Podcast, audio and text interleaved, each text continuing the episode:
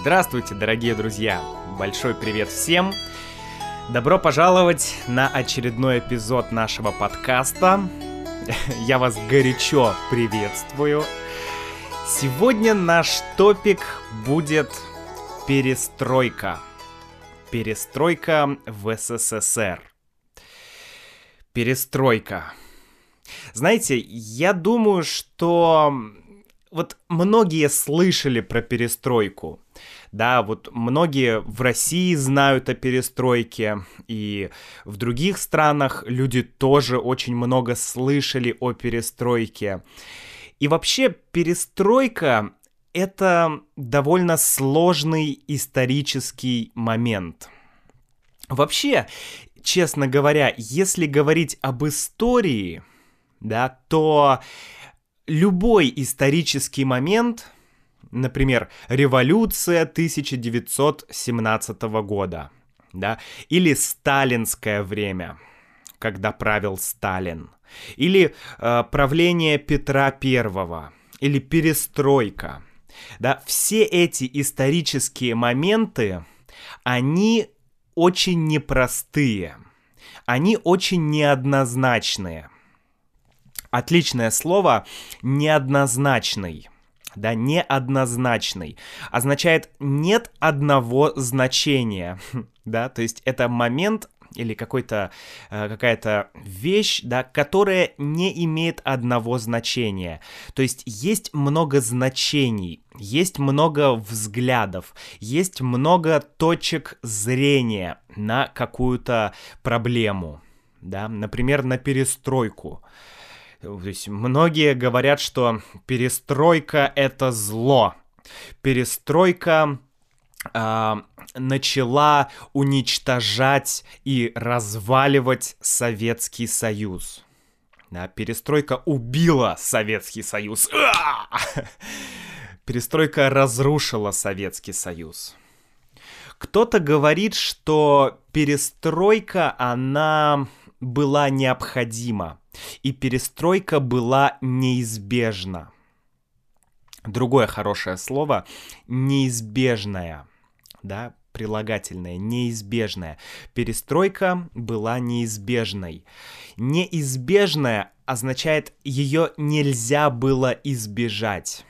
Да, то есть без нее было никак, без нее было нельзя обойтись. Да, она должна была быть. Да. А, вот, поэтому она была... Кто-то говорит, что она была неизбежной, что, ну, вот если без перестройки все было бы еще хуже, да. Поэтому, друзья, история это всегда, знаете, это всегда вопрос трактовки. Да? Люди, поли, э, политики, историки, они все трактуют историю по-разному. Трактовать означает как бы объяснять, да, то есть э, высказывать точку зрения. Можно трактовать ис- историю по-разному, да, и это часто используется для пропаганды. Ну, например, Uh, моя мама в школе учила, uh, что Советский Союз это хорошо, что революция да, 1917 года это здорово, это было все очень хорошо, что царь да, последний царь в России, Николай II, что он был нехорошим человеком, что людям было плохо, нужна была революция. Вот это была такая трактовка истории да, такая пропаганда. Сейчас в школе, э, например, когда я учился в школе, я, нам в школе говорили, что а, ну, все не так однозначно, да. В Советском Союзе были большие проблемы, и сейчас идет э, очень большая критика Советского Союза, что это было такое ужасное государство, все было так плохо и бла-бла-бла да, а во время правления царя до революции люди жили хорошо, люди жили более свободно и так далее, и так далее. То есть, опять же, разная трактовка, Да, все трактуют историю по-разному. Но, как я уже много раз говорил, да, нет черного и нет белого. Ну, это, это, это очень очевидно, что нельзя а, просто сказать, что это было плохо или это было хорошо. И я не историк, да, друзья. У меня нет исторического э, образования. Я не ученый, я не историк, я не политик. Поэтому я лишь расскажу какие-то такие популярные эм, как бы вещи, популярные моменты, такие основные факты, да, вот про перестройку, про это время. И я сегодня расскажу про начало перестройки, вернее, про предысторию перестройки. А во второй части в следующем подкасте я уже расскажу про саму перестройку и ее результаты. Да, что получилось, что хотели и так далее. И я хочу, друзья, чтобы вы в конце подкаста, да, когда вы прослушаете этот подкаст, вы мне, пожалуйста, напишите вопросы, которые вас интересуют про перестройку. Хорошо? Все, что вас интересует. И в следующем подкасте я отвечу на эти вопросы. Да, что вас больше всего интересует, что вы хотите узнать про перестройку. Вот, ну и такой момент, э, да, почему я решил поговорить про перестройку? Я снова приехал к моей бабушке. К сожалению, к большому сожалению, она сейчас в больнице, вот, и у нее, она очень плохо себя чувствует, поэтому я, мой брат и мама, мы приехали сюда, и мы как бы помогаем бабушке. И я снова оказался в этом маленьком городе, о котором я уже говорил в подкасте и о котором я делал видео. Да, ссылки будут в описании этого подкаста, можете посмотреть еще раз это видео. Вот, и я снова приехал в этот город, и это, этот маленький город, город Орлов, он как бы, это просто, это результат перестройки, да, вот то, в каком сейчас состоянии этот город, то, какая здесь жизнь, то, какая здесь экономическая ситуация, то, как живут люди, это все результаты перестройки, результаты крушения Советского Союза и так далее. Поэтому я подумал, что блин, надо поговорить о перестройке. Это очень важный момент в понимании русского менталитета, да, в понимании того, как думают русские люди, да, какие проблемы есть у русских людей. То есть вот это очень важный момент перестройка, да, Советский Союз и перестройка, это очень два важных момента.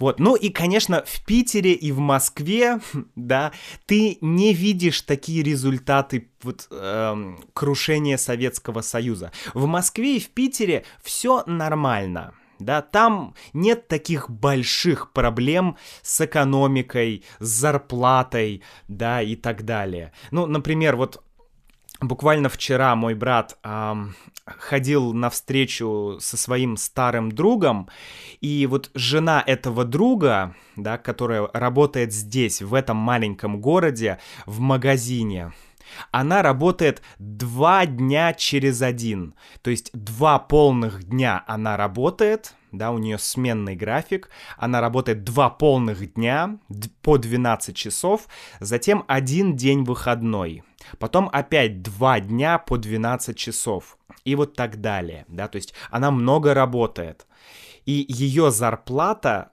15 тысяч рублей. 15 тысяч рублей это пам-пам-пам-пам, ну, где-то 250 долларов. Да, вот представьте, зарплата 250 долларов. Конечно, когда здесь был Советский Союз, да, когда был там коммунизм, социализм, то ее зарплата была, ну, не знаю, в 10 раз выше. Да, если вот как бы посчитать, то, наверное, в 10 раз выше была э, зарплата, была бы зарплата вот этой девушки, если бы был Советский Союз. То есть вот такая разница. Сейчас это очень маленькая зарплата, а тогда зарплата была выше. Итак, ну давайте начнем про э, перестройку и про само слово перестройка. Да, что означает слово перестройка? Как вы знаете, стройка означает э, э, это существительное, да, стройка, а глагол строить. И строить означает, ну, делать что-то, возводить что-то, например, строить здание, строить дом, строить больницу, да, то есть физически делать, э, вот, делать это здание, да, там ток-ток-ток, жик-жик-жик-жик, все, ты строишь. Перестроить означает как бы переделать. То есть, например, я построил себе дом.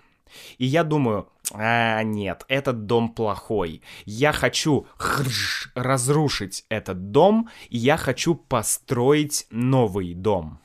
То есть я хочу перестроить мой дом. Да, то есть построить его заново. Изменить, да, полностью изменить мой дом. Это означает перестроить. И перестройка, а, она как бы вот и означает, что э, это было желание э, генерального секретаря, да, Михаила Сергеевича Горбачева, перестроить экономическую и политическую жизнь Советского Союза да, то есть это перемены в идеологии, в экономической, э, в экономике, да, и в политике. Вот это вот перестройка. То есть, по сути, это как бы реформы, да, это реформы, то есть это изменение к лучшему. Горбачев хотел изменить э, жизнь к лучшему, да, и перестройка, она э, проходила в 80-х годах, в Советском Союзе. Да, где-то, ну, примерно в, тысяча, э, в 1980, ну, наверное, пятом, да, 1985 год, это был первый этап перестройки. Но давайте поговорим о том, что было до перестройки да, вообще, как люди жили в Советском Союзе, что, какая была экономика, какая была политическая система. Ну, как, вообще, давайте сначала в общем про Советский Союз, да, в общем. В Советском Союзе э, была провозглашена Конституция в 1977 году да. Конституция, э, вот она описывала основные моменты, основные, как сказать, э, законы, основную идеологию, да, Советского Союза. В Советском Союзе есть одна партия, да, то есть нет плюрализма, нет э, как бы многих партий, нет конкуренции партии, да? Партии не борются, не взаимодействуют. Есть только одна партия. И она называется э, партия, коммунистическая партия Советского Союза. Да? Коммунистическая партия Советского Союза. Одна партия.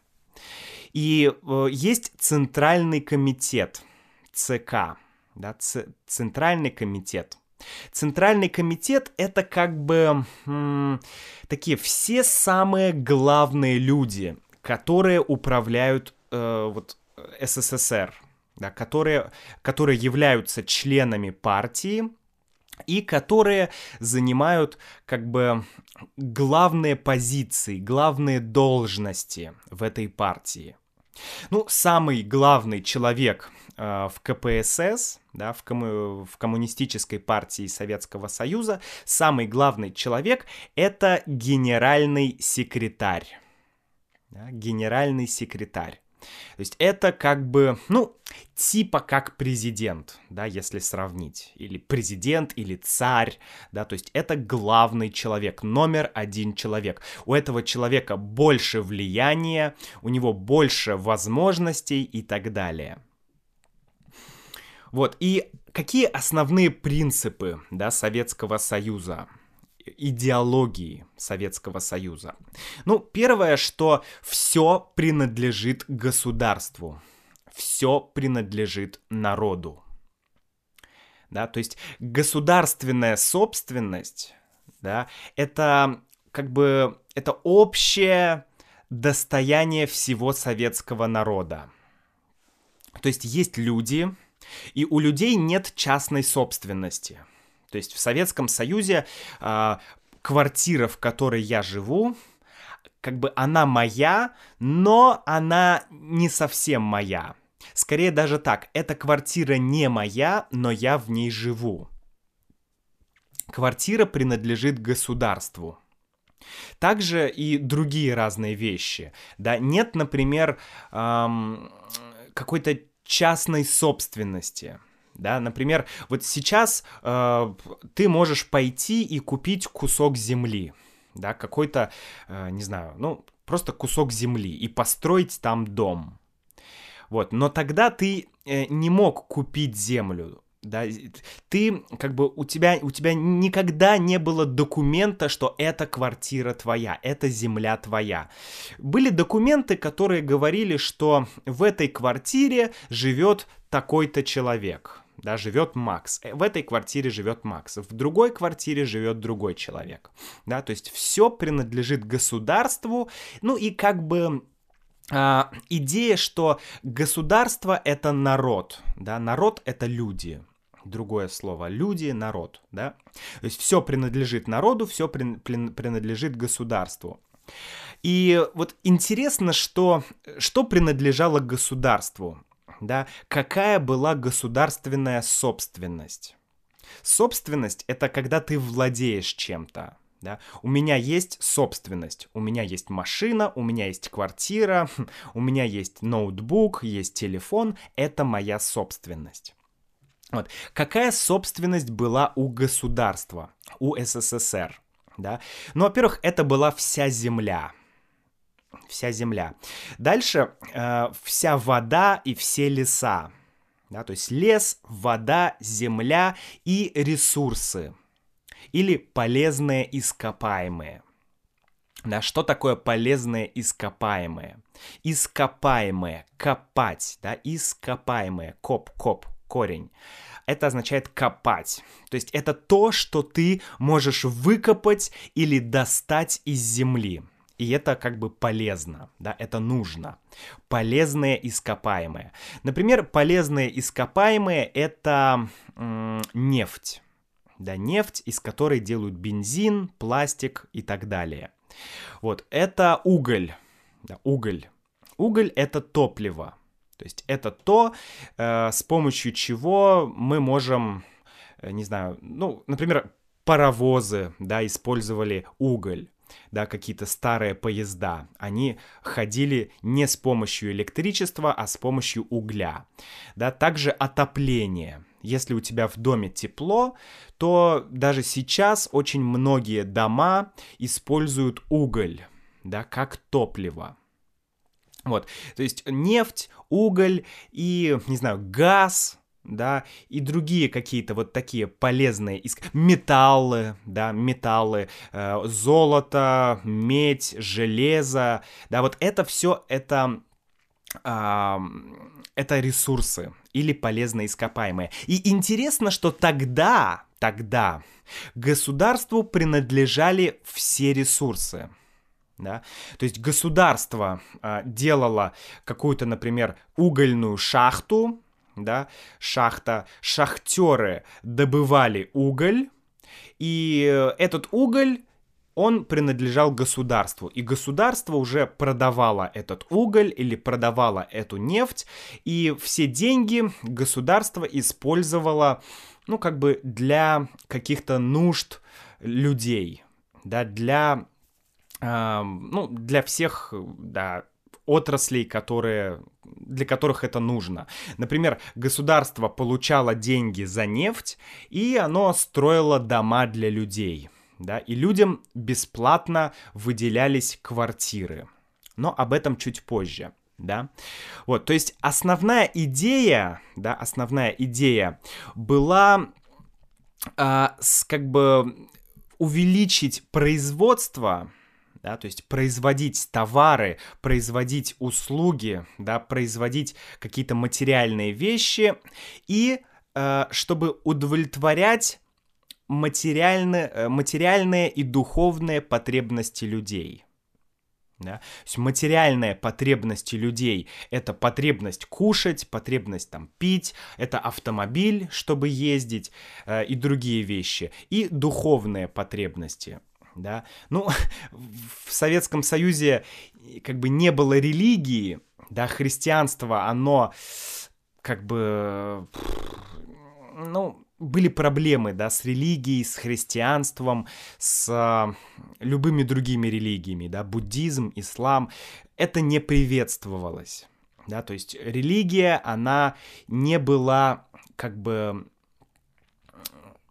ну, ей вообще не уделялось время религии, да, но духовные потребности, то есть э, какие-то книги, да, какая-то идеология, ленинизм, марксизм, да, то есть вот какая-то э, какая-то духовная составляющая была, да, то есть была какая-то пропаганда на самом деле. Вот, и э, также, конечно, вот экономику, если мы говорим про экономику СССР, то это такой единый комплекс. Да, единый комплекс. А, экономика СССР, она была плановая. Да? То есть как вообще выглядела экономика СССР? Во-первых, государство контролировало все. Она контролировала производство товаров. Да? Ну, сначала она контролировала добычу полезных ископаемых. Да, например, э, не знаю, металл, да, добыча металла. Вот, металл добывается, отлично, у нас есть металл. Дальше государство контролирует производство чего-либо из этого металла. Да, допустим, мы производим автомобили. Хорошо. И дальше государство контролирует распределение этого товара, распределение автомобилей. Да? Кому нужен автомобиль? Да, то есть не просто ты продаешь эти автомобили, а ты смотришь, ага, значит, вот э, эта партия автомобилей пойдет, не знаю, в Санкт-Петербург. Эта партия автомобилей пойдет во Владивосток. Эта партия автомобилей пойдет на Украину и так далее. То есть было четкое такое регулирование вообще всей экономики, даже контролирование, полный тотальный контроль. Вот, и были планы. Вся экономика, она была, конечно, централизована, да, то есть люди в Москве, КПСС, да, ЦК КПСС, Центральный комитет коммунистической партии, он э, как бы был центром всего, да, все республики СССР, да, Украинская республика, Арме... Э, Армянская республика, Грузинская республика, Эстонская республика, все, все, все подчинялись законам э, СССР, да, то есть был один центр, и этот центр управлял всем. Вот, и были такие пятилет... пятилетние планы – да? Экономику СССР называют плановая экономика. Плановая экономика. То есть были планы. И эти планы были пятилетние. То есть пять лет это один план. То есть государство, оно говорило, ага, так, нам нужно сделать план на пять лет. Через пять лет мы хотим, чтобы у нас э, было произведено не знаю, 1 миллион автомобилей, ну, например, да, через 5 лет нам нужно там э, произвести, э, допустим, не знаю, там 1 миллион тонн зерна, да, зерно, из чего делается хлеб, да, то есть был план, И все хотели, чтобы этот план осуществился, да, была плановая экономика, были цели на 5 лет. Вот, а, и, конечно, было централизованное распределение ресурсов.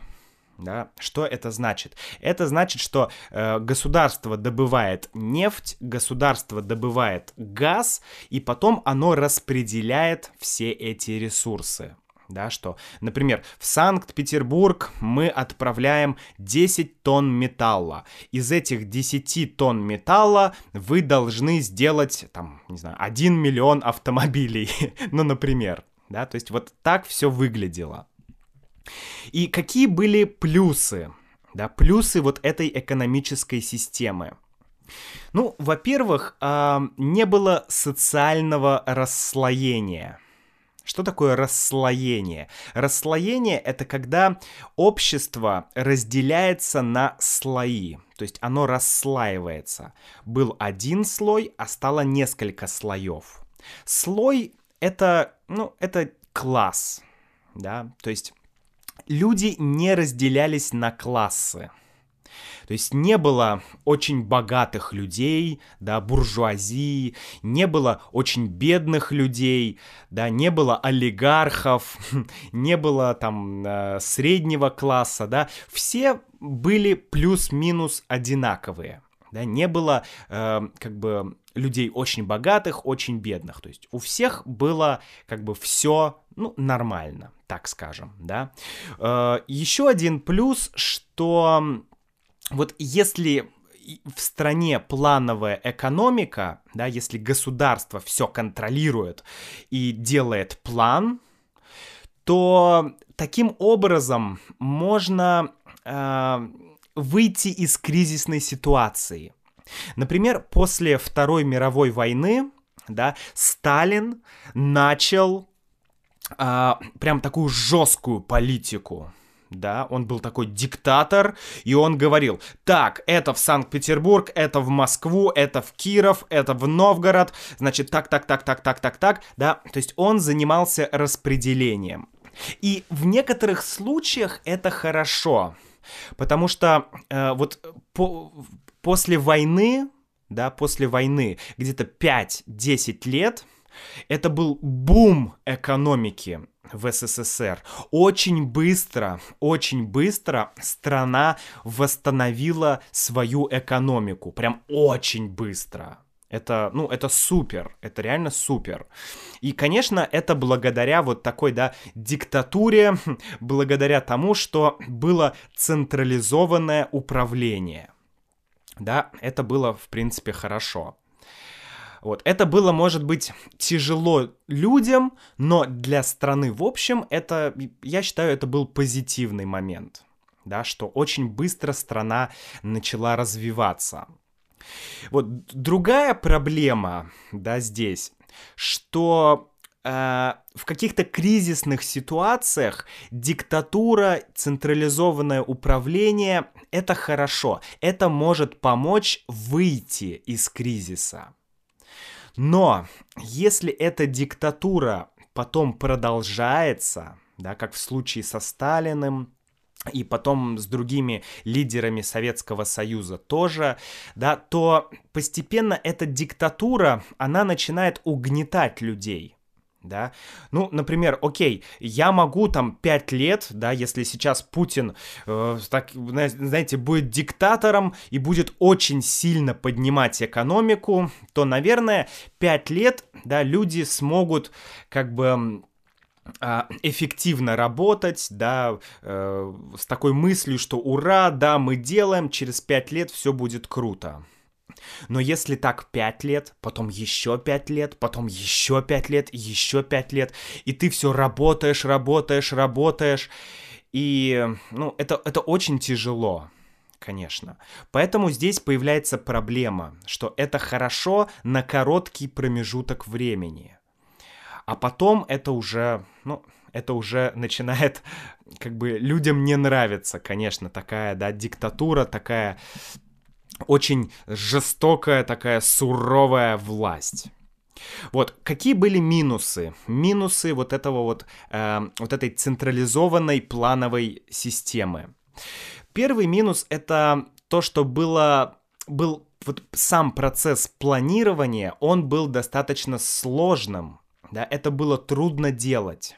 Ну, представляете, э, вот одной партии, да, нужно было э, просчитать, сколько там металла нужно отправить э, в Санкт-Петербург, сколько в Санкт-Петербурге нужно сделать автомобилей, сколько нужно сделать, там, не знаю, курток, сколько нужно сделать каких-то продуктов, да, сколько нужно мяса в Санкт-Петербург. То есть вот огромная страна, да, СССР, это была супер огромная страна, и это очень тяжело посчитать все, да, посчитать правильно, не э, без ошибок да, что э, этому региону нужно это, тому региону нужно это. Это, это очень сложно, да.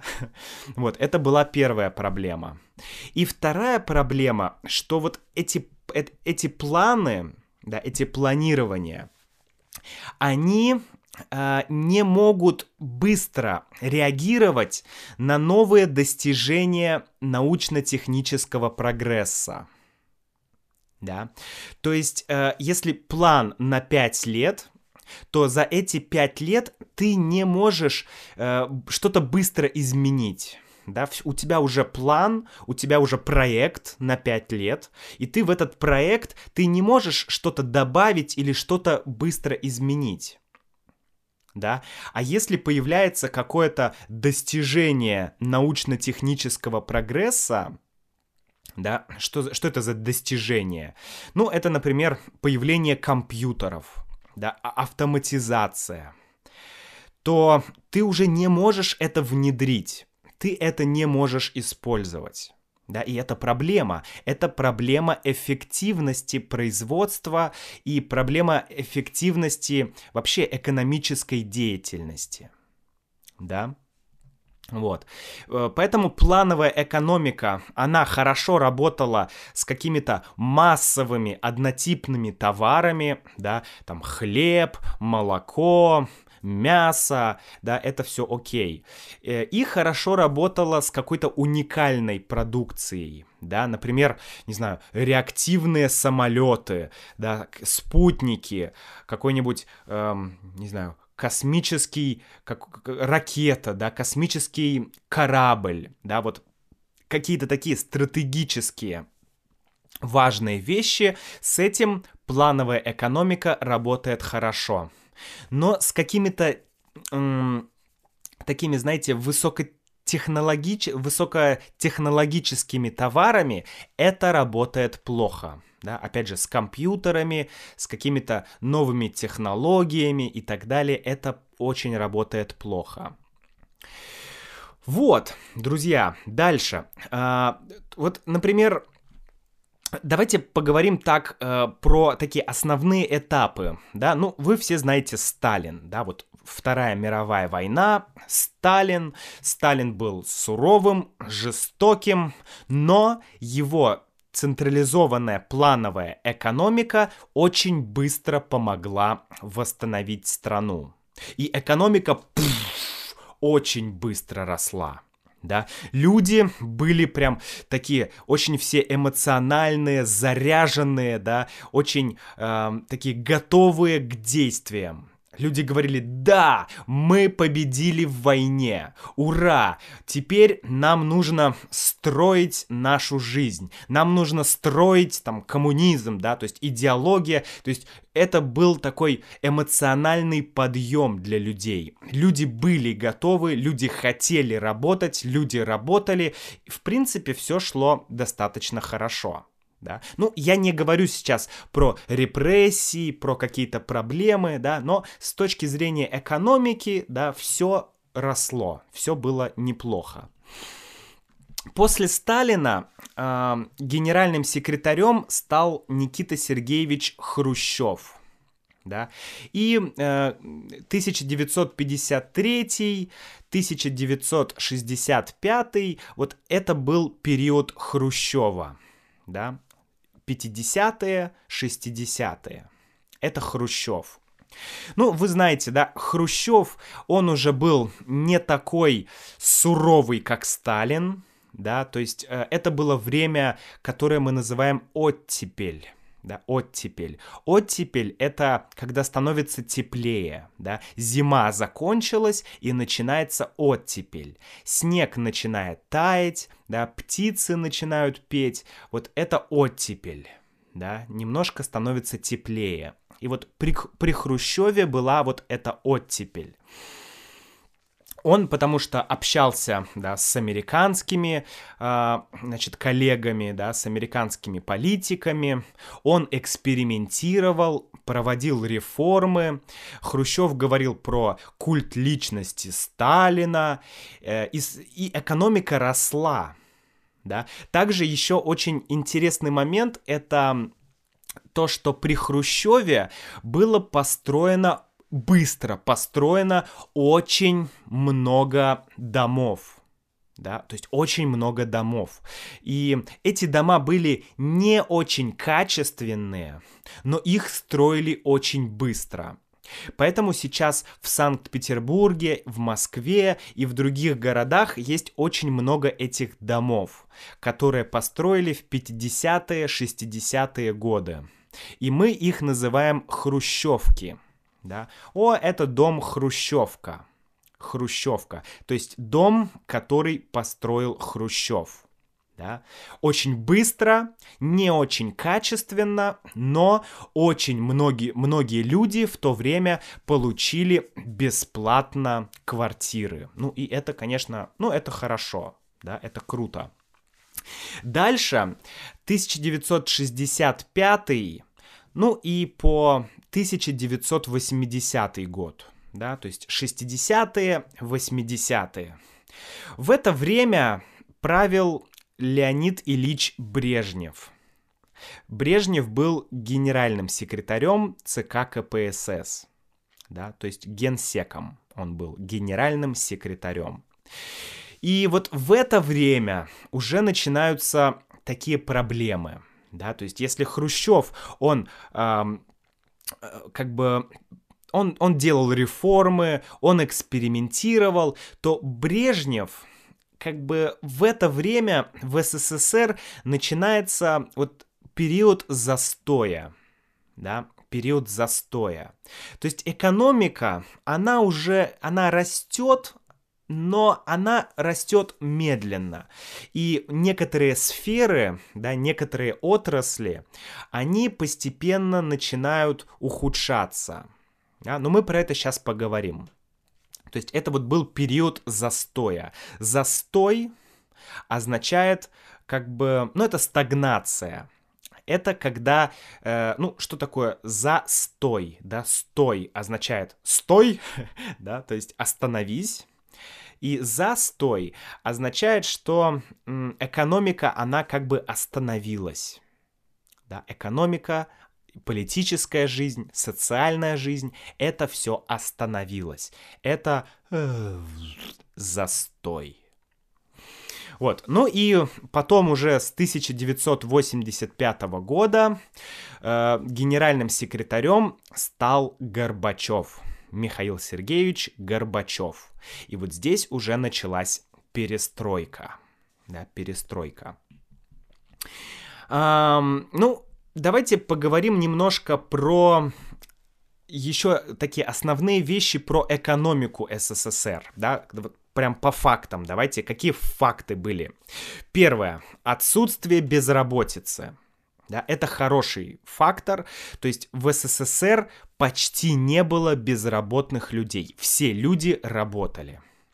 Номер два – это отсутствие частного предпринимательства и конкуренции. Да? То есть не было бизнеса, не было частного бизнеса, люди не могли э, заниматься каким-то своим собственным трудом, да, работать на себя. Э, этого, этого не было. И не было конкуренции. Да? Ну, с одной стороны, конкуренция это не очень хорошо, с другой стороны, конкуренция, ну, в ней есть, да, позитивные моменты. Дальше. Uh, еще такой факт интересный, что вот за много десятков лет в Советском Союзе цены не росли. То есть цены на товары, они не повышались. Сейчас у нас каждый год, да, 1 января у нас э, растут цены на проезд в метро, да, на общественный транспорт, растут налоги, э, растут цены в магазинах, да, молоко, там, йогурт, не знаю, э, хлеб, да, вот цены каждый год растут. Тогда цены не росли. Не росли вообще. И, например, цена за коммунальные услуги, она вообще никогда не менялась. Да? Что такое коммунальные услуги? Да, коммунальные услуги это квартплата. Это сколько ты платишь за квартиру. Да, квартплата, квартирная плата. То есть сейчас каждый год, даже чаще, э, цена за коммунальные услуги, цена за кварплату увеличивается, увеличивается и увеличивается. Тогда она не увеличивалась.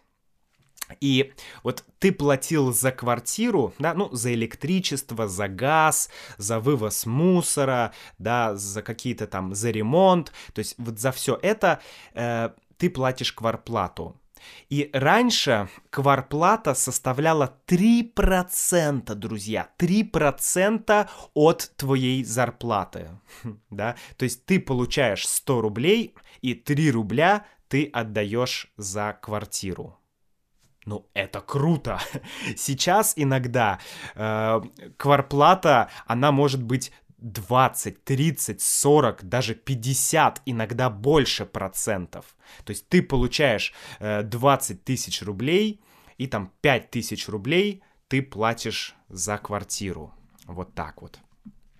Дальше. Бесплатное образование, бесплатная медицина, да, э, такая социальная жизнь очень много было различных организаций для спорта, да, или вообще для досуга, для досуга, простите, чтобы, ну, для каких-то хобби, да, то есть молодые люди занимались, не знаю, э, там, шахматами или какими-то спортивными Uh, там, участвовали в соревнованиях, да, занимались спортом. То есть была организована очень социальная жизнь.